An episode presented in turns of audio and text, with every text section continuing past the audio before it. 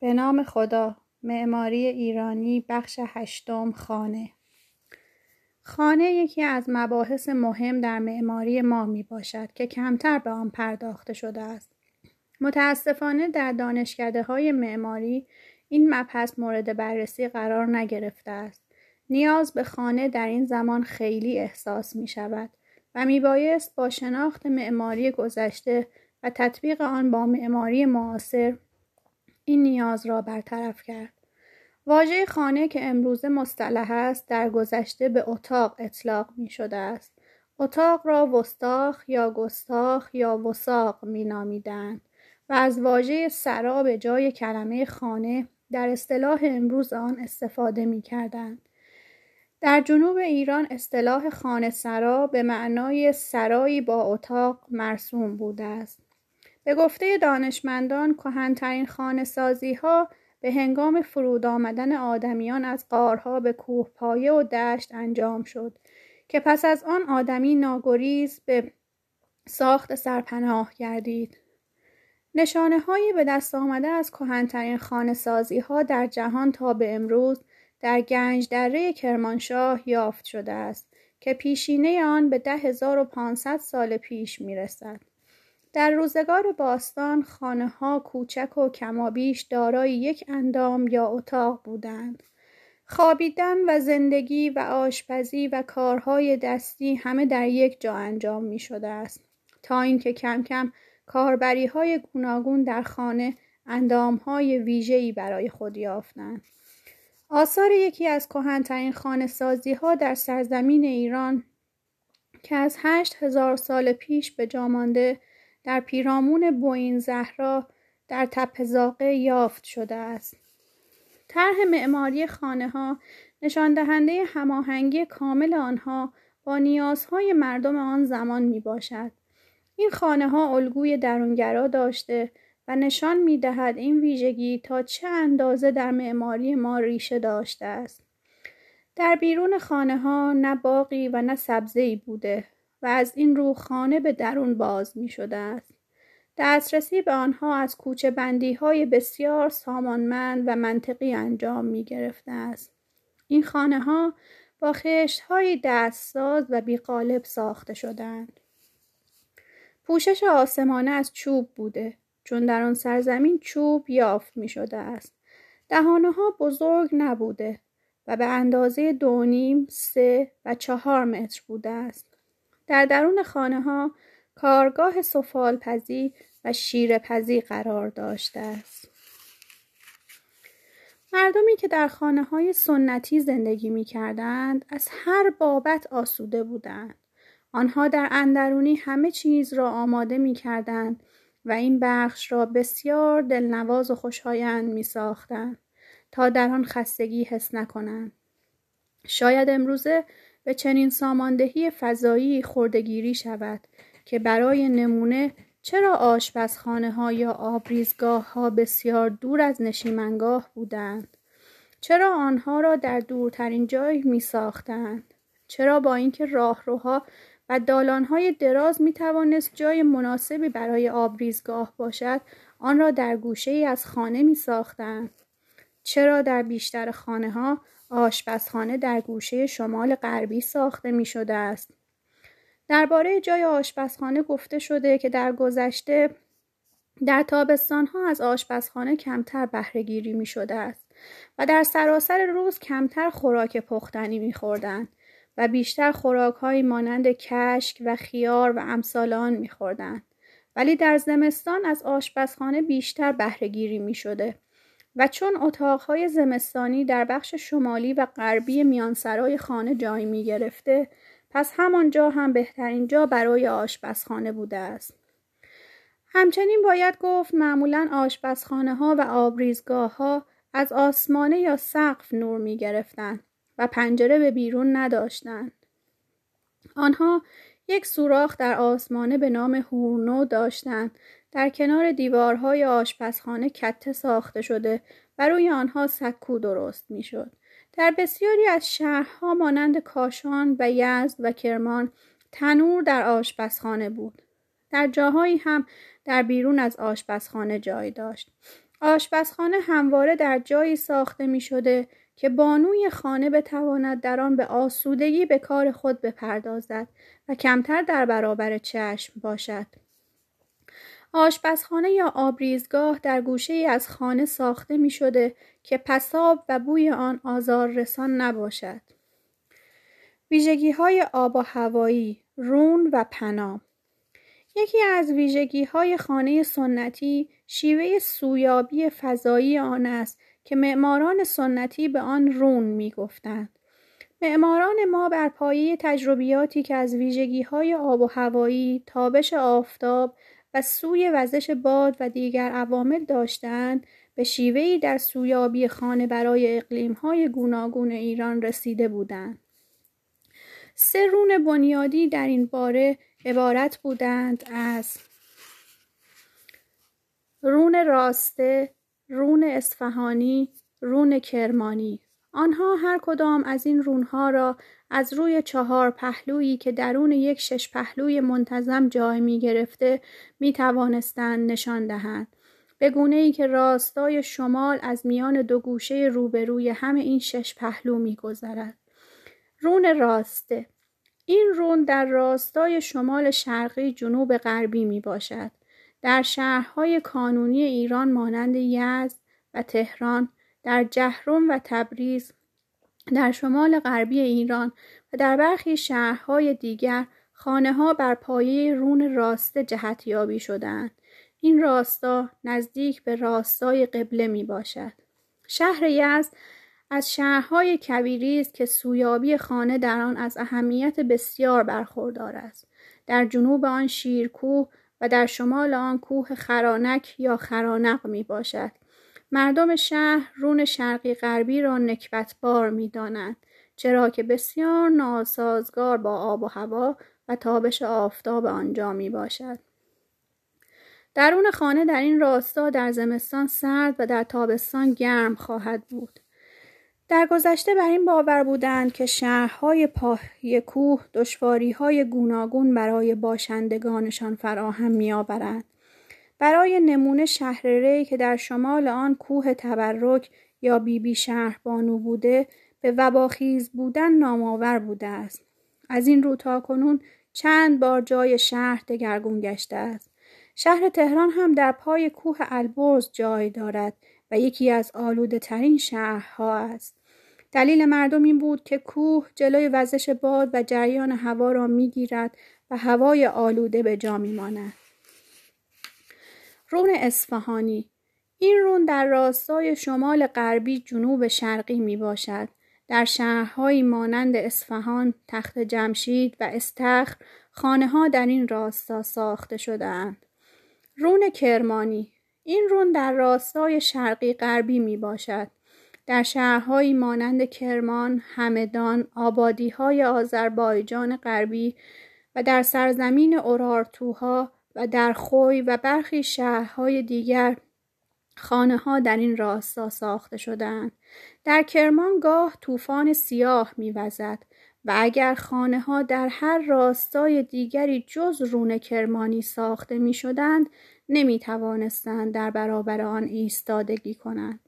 در همدان که کوه عباس آباد و کوه الوند در پیرامون آن هست خانه ها با این رون ساخته می شوند و اگر در راستای شمالی جنوبی ساخته می شدند مردم در سوز و سرمای زمستان هرگز نمی توانستند تاب آورند. پناه یکی دیگر از ویژگی های خانه سنتی شیوه های پیشگیری از رخنه گرما و سرما و آفتاب آزاردهنده به درون فضاها و چگونگی آیق بندی آنها می باشد که به آن پنام می گفتند. پنام برابر عایق و مانع است. پنامکاری در معماری دارای اهمیت فراوانی بوده است. دو روش ویژه در این باره در زیر آمدند. دولایه کردن یکی از روش ها پدید آوردن یک فضای توهی میان لایه آسمانه و لایه بام ساختمان بوده است. هوای میان دو لایه پنام و مانع گذر گرما و سرما می شده است. در معماری ما بیشتر پوشش های تخت یا سق یا خمیده دارای دو لایه هستند در پوشش های با آسمانه تیر چوبی گاه آسمانه را پرواز بندی می کنند. پرواز به قاب ها و پردو به چوب هایی که میان قاب ها می کوبند گفته می شود. روی این قاب ها آرای بندی و گاه خاتمکاری و نگارگری می کنند. قاب ها مربع یا لوزی هستند و به گونه شطرنجی کار می شوند. گاه آسمانه را با لاپه و توفال می پوشانند و یا لمبه کوبی می کنند. توفال تخته است که به زیر تیرچه های آسمانه کوبیده شده و روی آن با گچ اندود می شود. چون زیر این تخته ها زبر گچ را به خود می گیرد و ول نمی شود و می توانند روی آن گچبری هم بکنند. گاه برای آنکه توفال اندود را به خود بگیرد آن را با تیشه ویژه‌ای دندانه دندانه می کنند تا دالبری شود.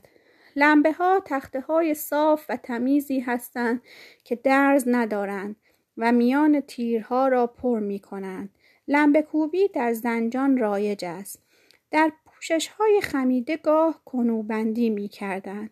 کنو تاق کوچکی بود که روی یک آسمانه تاقی یا گنبدی فرو رفتگی و گرده میان دو تاق یا دو گنبد کنار هم را می پوشاند و کار را تخت می کرد.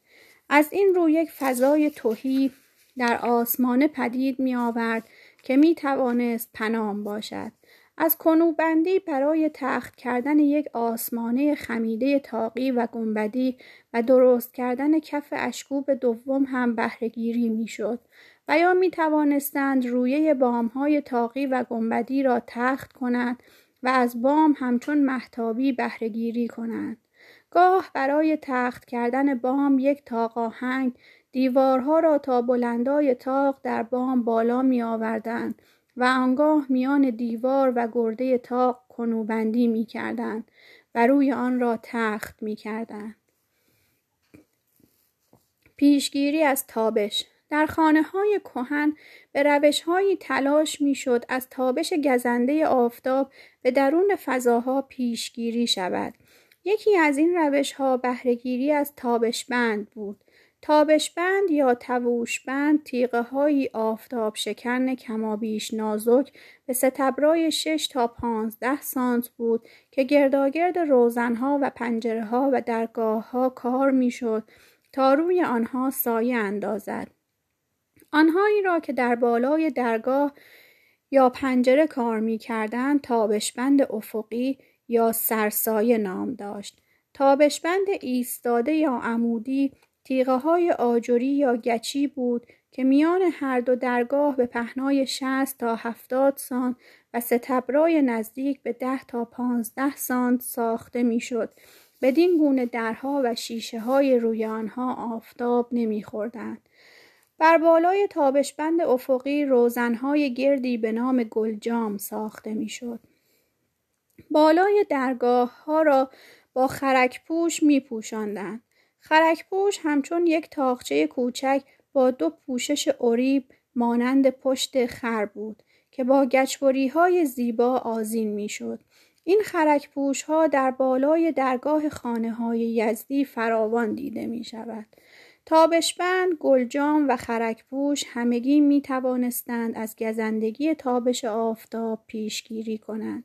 به جز این روش ها در ساخت در و پنجره هایی هم که باید این درگاه ها و روزن ها را می پوشان چاره هایی اندیشیده شده بود.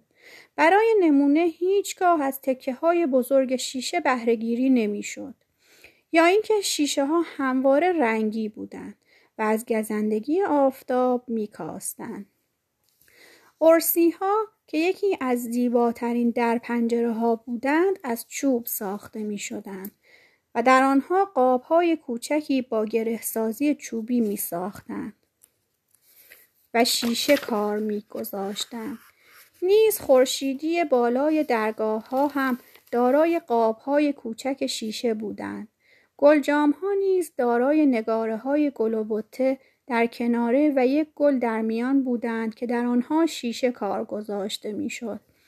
در سالهای پایانی روزگار قاجاریان به جای تابش بندهای ایستاده که روی درگاه سایه میانداخت در میان درگاه ها جرزهایی ساخته می‌شد که لبه های آن پخ شده بود و به جای آفتاب شکن بودن کاملا راه تابش آفتاب را باز می کرد و آفتاب می توانست به درون رخنه کند. نمونه آن را می توان در خانه های قاجاری دید. اندام های خانه درایگاه بیشتر خانه ها به ویژه خانه های توانگران دارای درایگاه هستند. درایگاه بخشی از ساختمان است که رفت و آمد به ساختمان از آنجا انجام می گیرد. درایگاه در برگیرنده فضاهای پیشخان یا پیشگاه و جلوخان، سردر، درگاه، هشتی یا کریاس، دهلیز یا دالان می باشد. پیشگاه خانه در برابر سردر دو سکو در دو سو به نام پاخوره دارد. کسی که با صاحب خانه کار داشته و نیاز به آمدن به درون نداشته همانجا می نشسته و یا گاه از آن برای سوار شدن به پشت چهار پایان بهرهگیری می کردند. نمای درایگاه از بیرون و در گذر همگانی مردم دارای یک سردر می باشد. آنچه از هر خانه از بیرون نمود می کند تنها سردر آن است چون دیوارهای گرداگرد خانه ها ساده و مانند هم هستند. آسمانه پیشخان یا درگاه خانه کن یا کانه نام دارد. کن همچون یک نیم گنبد است و به گونه های گوناگون ساخته می شود که یکی از رایج ترین آنها کاربندی است. معمولا نسبت پهنای سردر به تورفتگی پیشخان دو به یک است. پس از گذر از این تورفتگی به درگاه خانه می رسیم که باید از آستانه در بگذریم و به درون پا گذاریم. درگاه اصلی خانه در سار یا در سر و اگر بزرگ باشد دروازه نام دارد. در گذشته دیوارها ستبر ساخته می شده و دولته در در میان همین ستبر را باز و بسته می شده است.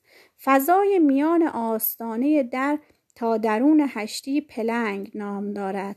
هشتی فضای میانجی درون و بیرون یک ساختمان است چرا که درون خانه دارای حریم شمرده می‌شد و هرگز از بیرون به یک باره نمی‌شد به اندرون خانه پا گذاشت هشتی گاه هشت پهلو بوده ولی به شکلهای هشت و نیم هشت نگینی و کشکولی هم ساخته می شده است. دیوارهای هشتی دارای تاقنما و سکو و چراغدان بوده و از برخی درگاه های آن به بخش های دیگر خانه راه می اگر روی هشتی و در اشکوب دوم اتاقی یا بالاخانه ای بوده پلکان آن از هشتی آغاز می شده است. اتاق بالاخانه فروار یا بروار نام دارد. گاه از یک درگاه دیگر هشتی به باربند یا آقل راه داشتند. گاه به هشتی کریاس هم گفته می شده است.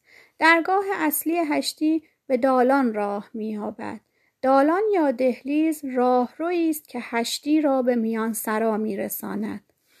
میانسرا یا حیات بخش روباز و بی آسمانه خانه میانسرا بوده که در میان سرا جای داشته است و اتاقهای گوناگون در گرداگرد آن ساخته شده و رو به آن باز می شدن. اتاق بیشتر اتاقها به میان سرا باز می شوند. ایرانی ها همواره خواستار آن بودند که درون اتاق و بیرون آن که میان سرایی سرسبز بوده به هم دید داشته باشند. گشادگی و فراخی و دید آزاد به طبیعت با سرشت ایرانی آمیخته است. نام هر اتاق از شمار درگاه هایی که از آنها به میان سرا باز می شده به دست می آمده است. مانند سدری، پنج دری و هفت دری. از این درگاه ها رفت و آمد نمی شده. هر درگاه یک در پنجره بوده که تا کف اتاق می رسیده است. کف اتاقها از کف میانسرا بلندتر بوده است برای رسیدن به هر اتاق از میانسرا راهروهای کنار آن به میانسرا راه داشتند.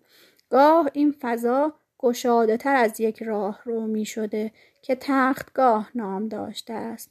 گاه در پس یک اتاق اتاقی بیروزن یا پستو بوده که جامدان و دولابی و گنجه داشته است. رخت خواب را هنگامی که نیاز نداشتند به هم میپیچیدند و مانند پشتی کنار دیوار میگذاشتند یا بالش ها را گرد هم می آوردند و مانند یک مبل از آنها بهرهگیری می کردند. هرچه اعتبار مهمان بیشتر بوده بالش بیشتری برایش می آوردند. همه اتاقها دارای تاخچه در بلندایی که دست می رسیده و رف در بلندایی که تنها دست بزرگترها می رسیده بودند. رف به بالا تاخچه یا تاخچه های بلند می گفتند. روی تاخچه ابزار و وسایل زندگی می گذاشتند. مانند آینه، جانماز، سرمدان و مانند آنها. روی رف چیزهایی را میگذاشتند که کاربرد روزانه نداشته است. بلندای تاخچه ها یک گز یا یک ممیز 66 هزارم متر و بلندای رف دو گز بود. اتاق سدری بیشتر اتاقی خصوصی یا اتاق خواب بود. اتاق پنجدری می توانسته اتاق نشیمن یا مهمانخانه باشد که گاه یک شاه نشین داشت و فضایی بود در بالای اتاق همچون یک تورفتگی که نشیمنگاه مهمان بود. درون دیوارها چراغدان در می آوردند که بوگیر و همچون بخاری بود. به اتاق کشیده و بزرگ تالار گفته می‌شد که آسمانه بلند گاه به اندازه دو اشکوب داشت در دو سوی آن. دو راهروی گشاده به نام تختگاه بود که از آنها رفت آمد می کردن. گاه دو اتاق سدری در دو سوی تالار بود که بروار نام داشت. روی این دو اتاق اتاقی در اشکوب دوم ساخته می‌شد که گوشوار نام داشت. پس در نمای رو به میان سرا تالار در میان و در دو سوی آن دو بروار در پایین و دو گوشوار در بالا جای داشت. بخش میانی این نما میانوار نام داشت. این اتاقها می توانستند از دید ساختاری از رانشی که دیوارها و دهانه بزرگ تالار پدید می آورد پیشگیری کنند. اگر تالار رو به میانسرا باز نمی‌شد و در میان اتاقهای دیگر جای می گرفت به آن تنبی می گفتند. تنبی تالاری بود که رو به میانسرا درگاه و پنجره نداشت و بسیار با هنگام گرما سازگار و تابستان نشین بود. نورگیری آن از آسمانه بود و آسمانه آن را بیشتر دلایه می ساختند تا هوای درون را خنک نگه دارد. در گذشته های دور به بخش تابستان نشین تزر یا تچر هم گفته می‌شد. در بخش زمستان نشین خانه اتاق شکم دریده و یا اتاق تهرانی جای داشت که بیشتر پنج دری بودند. شکم دریده اتاقی بود به ریخت چلیپا و بیرون زدگی بالایی آن شاه نشین اتاق بود و از دو بیرون زدگی در دو سو به راه رو راه داشت. تهرانی اتاقی بود که رو به میان سرا باز می‌شد و یک شاه نشین داشت. نیز آفتابگیر و زمستان نشین بود و به آشپزخانه هم نزدیک بود. الگوهای معماری خانه در معماری کهن ایرانی معماری خانه بر پایه اصول و الگوهای ویژه طرح و ساخته می شده است. این اصول را چه در خانه های توانگران یا اعیانی و اشرافی و چه در خانه های مردم عادی همواره دنبال می کردن. البته در خانواده های پدرسالاری گاه گونه های گسترده ای از خانه یافت می شود که گوناگونی فضایی بیشتری هم دارد. کهنترین الگو در خانه سازی الگوی چهار چفته یا چهار صفه می باشد برخی به آن چهار خانه هم گفتند چون چهار اتاق دارد. این الگو دارای این فضاها می باشد یک فضای میانی چهار گوشه که با یک گنبد بیشتر کلمبو پوشیده شده و چهار ایوان یا صفه در چهار پهلوی آن دارد که با چهار تا آهنگ پوشیده شدهاند در میان گنبد یک روزن بزرگ رو به آسمان باز است و به صفه ها نور میرساند هیچ روشندان یا کلاه فرنگی هم روی آن ساخته نمی شود. تنها گنبد تا یک بلندایی از آن آجرچینی می شود و نزدیک به نیمی از آن باز گذاشته می شود.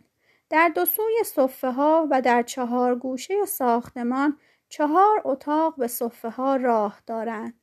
این کارشیو ساختمان است. یعنی بخشی از خانه که زیر پوشش می رود و زیر ساختمان آن شمرده می شود. در برخی جاها در خانه چهار چفته اتاقها یک پستو هم دارند و همچنین گاه صفه دارای بادگیر هستند.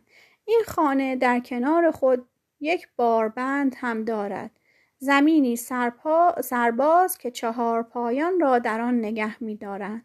باغچه ای هم در پیرامون آن است که از پس پرسین یا دیوار شبکهدار یکی از صفه ها می توان چشمانداز باغچه را نگریست.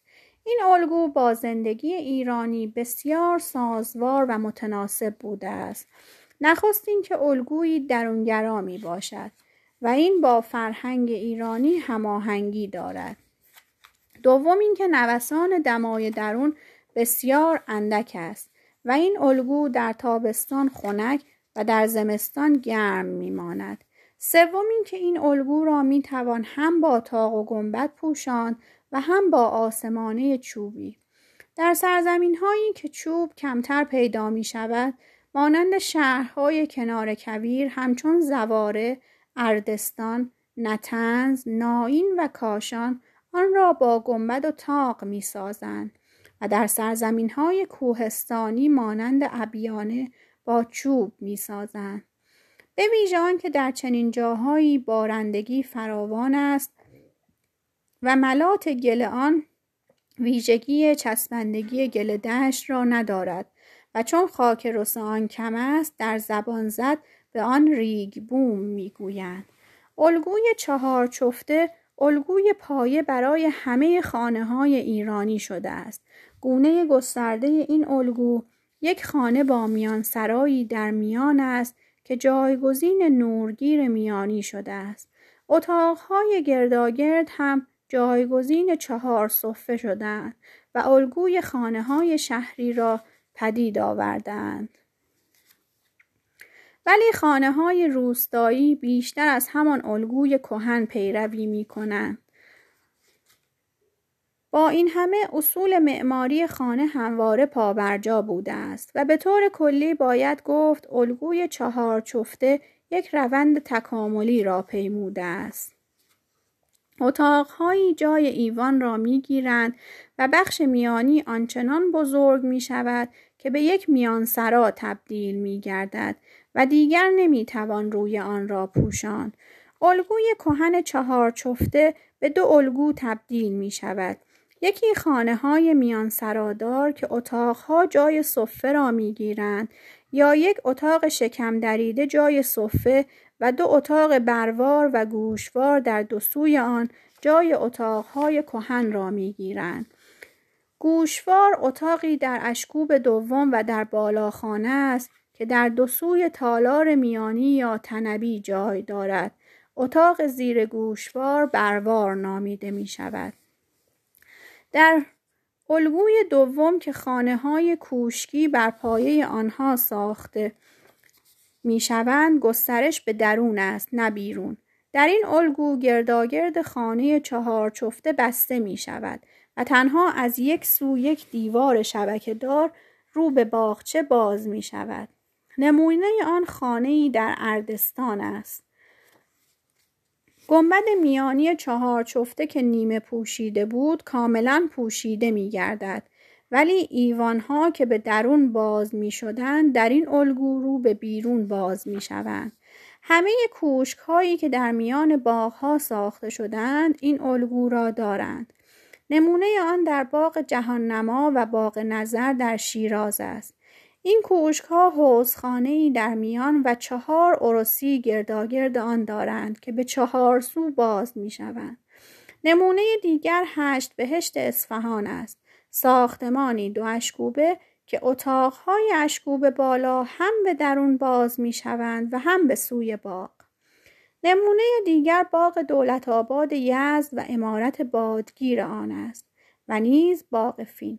باغ دلگشای شیراز، باغ ارم و باغ شازده کرمان که ساختمان آن چندان اصیل نیست ولی باغسازی آن بسیار زیباست. الگوی چهار چفته حتی در ساختمانهایی به جز خانه هم گاه یافت می شود مانند قدمگاه نیشابور که چهار گوشه آن صفه است که جای اتاقهای چهار چفته را گرفته است. در خانه های میان سرادار هر بخش خانه در یک پهلوی میان سرا ساخته می شود و گاه سه پهلو و گاه چهار پهلوی میان سرا اتاق و ساختمان است. یک پهلو رو به جنوب شرقی و دیگری رو به جنوب غربی باز می شود. از این دو سو در زمستان و هنگام سرما بهرهگیری می کنند چون آفتابگیر هستند. سوی سوم هم رو به شمال شرقی باز می شود که از آن هنگام گرما بهرهگیری می کنند چون آفتاب کور است. سوی چهارم گاه کاملا بسته و یک دیوار است که تنها در آن تاق نما درآورده شده است. چون آفتاب از این سو آزار دهنده است و گاه اگر سکویی باشد تنها در بهار از آن بهرهگیری می شود در سوی چهارم آبریزگاه و انباری قرار دارد.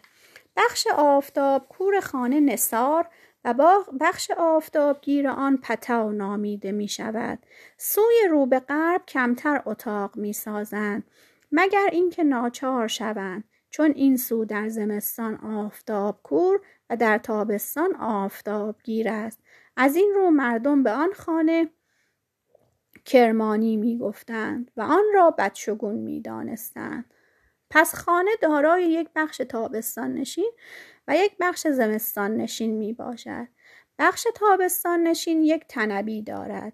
تنبی تالاری است در میان اتاقهای دیگر و در پیشگاه آن ایوانی است که این ایوان رو به میان سرا باز می شود و از همان سو هم نور می گیرد. همچنین روزنهایی هم در آسمانه دارد که از آسمان نور می گیرد. چون این الگوهایی برای خانه برای خانواده های پدر سالاری بسیار مناسب بود. در خانه های پدر سالاری همه کسان و خیشاوندان نزدیک در یک خانه زندگی می کردن. پدر، مادر، فرزندان، پدر بزرگ، مادر بزرگ، نوه ها، عروس ها همه در کنار هم بودند. دلیلی نداشتند که به جای دیگری بروند. همه آنها از یک آشپزخانه بهرهگیری می کردن. اتاق نشیمن همه آنها اتاق شکم دریده یا تنبی بود. کوچکترها در روزهای تعطیل به دستبوس پدر بزرگ و مادر بزرگ می رفتن. در هر بخش از خانه یک خانواده کوچک زندگی می کردن. این گونه خانه ها همچون یک مجموعه آپارتمانی امروزی بودند و یک خانواده تنها اصلا نمی توانسته آسوده در آنها زندگی کند. این خانه ها به طور کلی دو بخش داشتند. بیرونی اندرونی. اندرونی بسیار گسترده تر و بزرگتر از بیرونی بوده و خانه ویژه زندگی خصوصی خانواده بوده است. میان سرای بزرگی داشته که در گرداگرد آن اتاقهای فراوانی ساخته می شده است. بخشی از خانه تابستان نشین و بخشی زمستان نشین بوده است. چون مردم همه مهمان دوست بودند و از سوی نمی‌خواستند مهمان وارد زندگی خصوصی آنها شود از این رو در بخش بیرونی از او پذیرایی می‌کردند.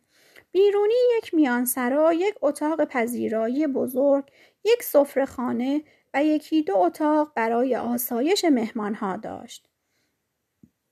خانه ها به طور کلی بر پایه روحیه مردم درونگرا بودند. پس از درآمدن یا ورود به خانه از کوچه و گذر میباید از هشتی گذشت. پس از گذر از هشتی باز هم نمی‌توان یک راست به درون خانه درآمد. هشتی دو راه یکی به بیرونی و دیگری به اندرونی داشت که هر کدام با دالان ویژه خود به میانسرای بیرونی یا اندرونی راه میافتند. آشپزخانه در میانه بخش بیرونی و اندرونی جای داشته و هر دو بدان دسترسی داشتند. گاه از هشتی به بخشهای دیگر خانه هم دسترسی بوده.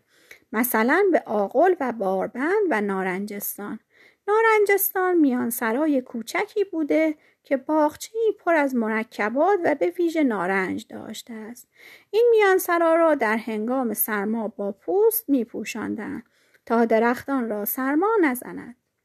در برخی جاها مانند بم نیازی به سرپوشیده کردن نبوده چون هوا هیچگاه بسیار سرد نمی شده است ولی در یزد چنین بوده است نمونه آن خانه عرب هاست که نارنجستان دارد. گاه نارنجستان گسترده تر بوده و جایگزین بیرونی می شده است. ولی هر خانه ای هر چند کوچک بوده یک مهمانخانه داشته است. گاه در خانه کوچک در اشکوب دوم یک بالاخانه یا فروار به جای مهمانخانه به کار می رفته است. فروار بیشتر روی درایگاه خانه ساخته می شده و پنجره هایی رو به کوچه و گذر داشته است.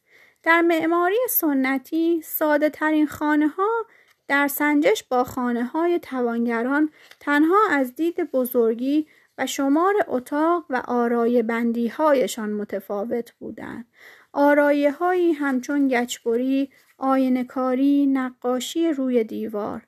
خانه پیرنیا در ناین گچبری های بسیار زیبایی داشت.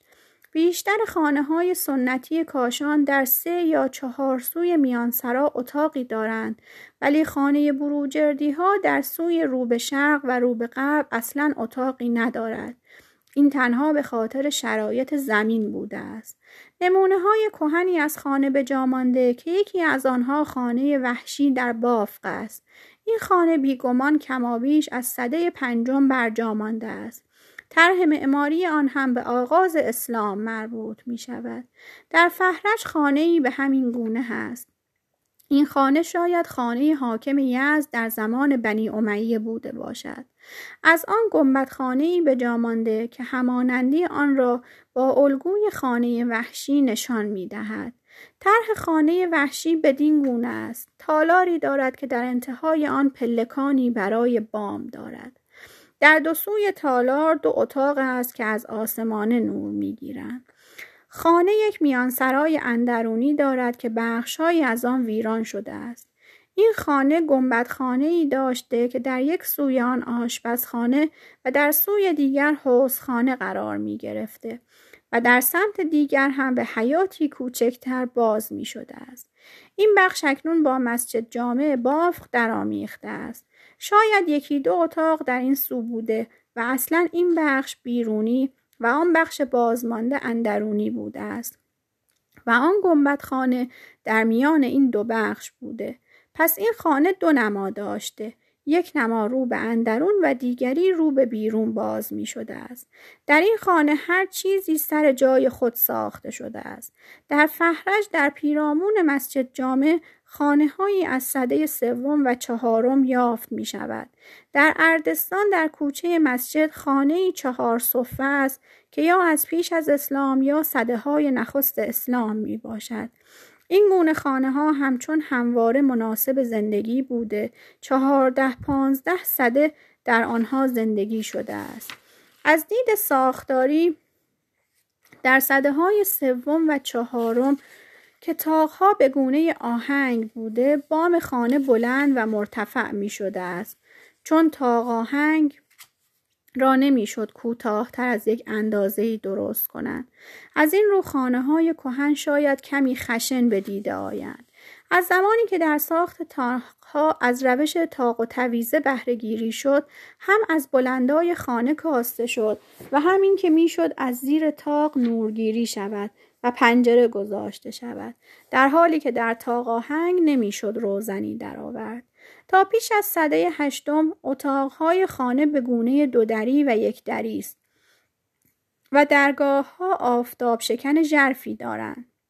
بهترین نمونه آن خانه حسینیان یزد است ولی در صده های یازده به بعد کالبد خانه ظریفتر و مردمیتر می شود. بلنداها کمتر و نورگیری بهتر می شود و از تاقهای دو پوسته بهرهگیری می شود. تا زمان قاجاریان که طرح معماری خانه رو به کمال می رود. از صده هشتم خانه هایی در یزد یافت می شود مانند خانه تاق بلندها در محله فهادان یا خانه حسینیان که ویرانه های آن هنوز به جا مانده است. از زمان صفویان هم خانه فراوان است. مانند خانه پیرنیا در ناین. از زمان زندیان و قاجاریان هم نمونه هایی یافت می شود مانند خانه جعفریان در دیوانخانه شیراز که تنها بخشی از آن به جا مانده و از زمان زندیان است. در ماکو خانه است از زمان قاجاریان. این خانه چندان کهن نیست ولی چیزهایی ناب در آن یافت می شود شاید نخستین موزاییک که در جا ریخته شده در آنجا باشد. البته موزاییک در صده سوم و چهارم هم بوده ولی نمونه جدید آن در این خانه است. در سرزمین خراسان در لنگر جام چون زلزله خیز است آثاری به جا نمانده است.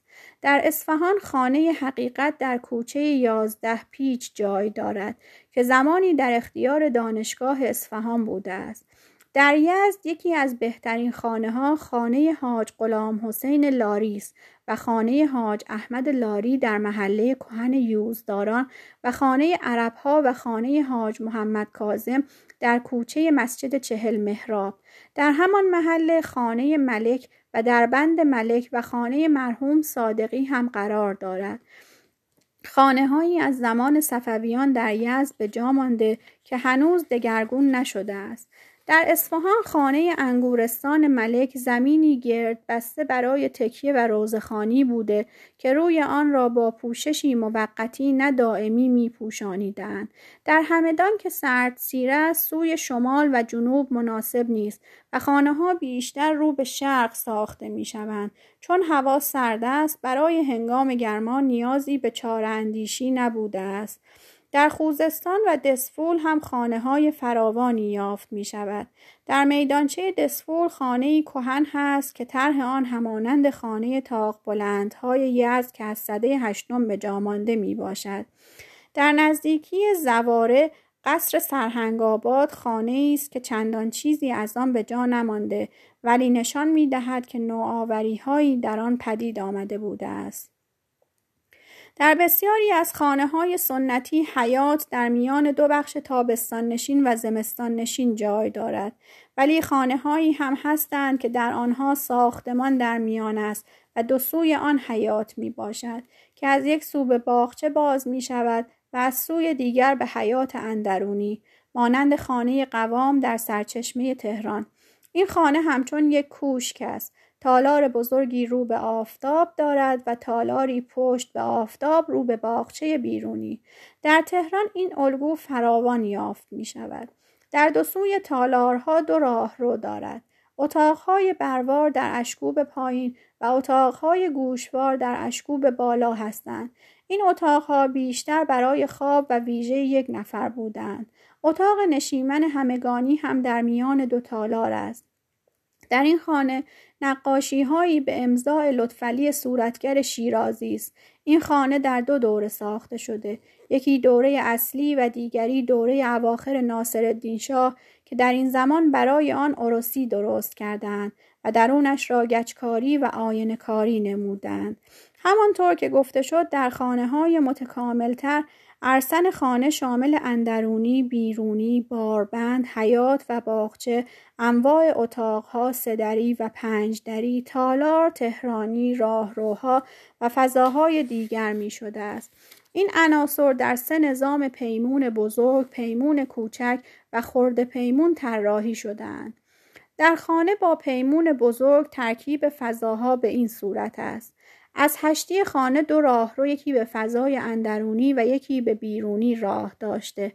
در فضای بیرونی خانه، اتاق مهمان و حیات و در اندرونی دور تا دور حیات اتاقهای سدری، تهرانی، تالار و تزر، حمام و آشپزخانه قرار می گرفتند. شکل حیات در خانه با پیمون بزرگ از تناسب طلایی به دست می آمده است. ابعاد خانه در پیمون بزرگ 48 در 48 متر بوده است. بررسی روابط متقابل بین فضاهای مختلف این نوع خانه ها خیلی جالب است.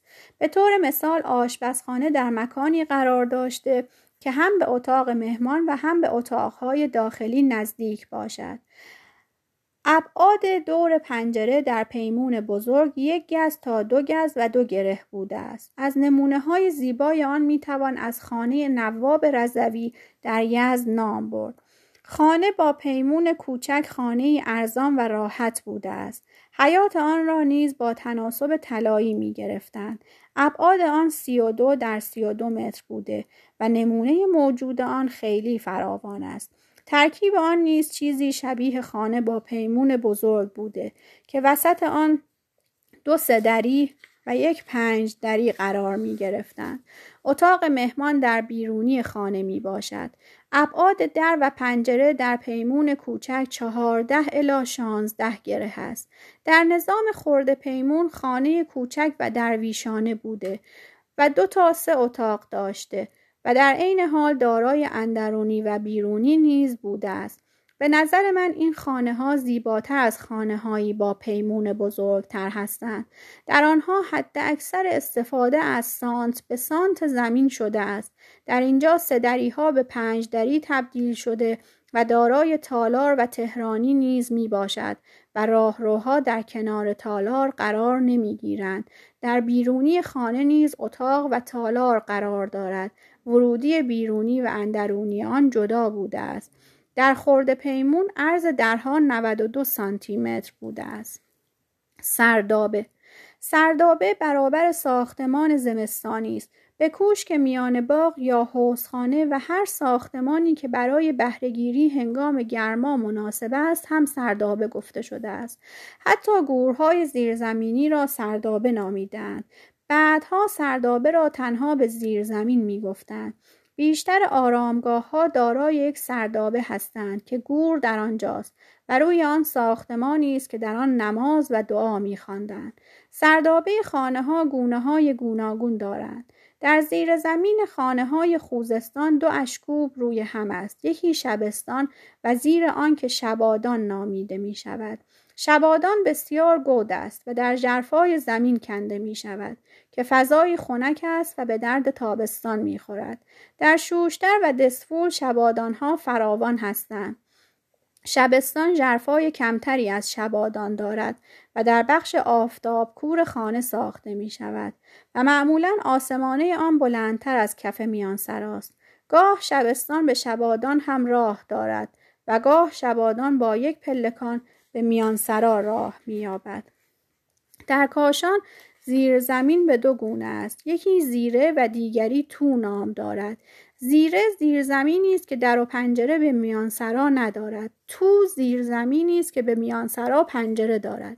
برخی از زیرزمین های تو به گودال باغچه باز می شوند و بسیار خنک هستند. نمونه آن زیرزمین مدرسه آقا بزرگ است که از گودال باغچه پلکانی بدان راه مییابد. زیرزمین آنچنان خنک است که اگر کسی یک باره در تابستان بدان وارد شود ذات و ریه می‌گیرد. در ناین به زیرزمین شیو زمین گفته می شود که گاه دارای بادگیر است. باغ دولت آباد یزد نیز زیرزمینی جالب دارد. در امارت بادگیر کاخ گلستان هر زیرزمینی بادگیر دارد.